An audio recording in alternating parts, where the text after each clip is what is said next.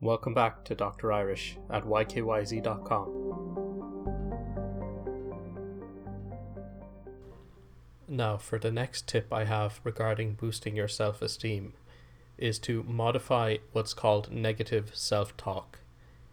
How do you think about your life influences, how you see yourself, and vice versa? People who are low in self esteem tend to engage in counterproductive modes of thinking.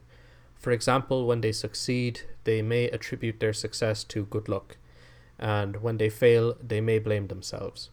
Quite to the contrary, you should take credit for your successes and recognize the possibility of failures, that they may not be your fault. Recognize the destructive potential of self talk and bring it to a halt. This leads to my next point on what you should do, which is to emphasize your strengths. This advice may seem quite obvious, but people with low self esteem often derive little satisfaction from their accomplishments and their own virtues. They pay little heed to their good qualities while talking constantly about their defeats and frailties. The fact is that everyone has strengths and weaknesses, and you should accept those personal shortcomings that you are powerless to change and work on those that are changeable without becoming obsessed about it.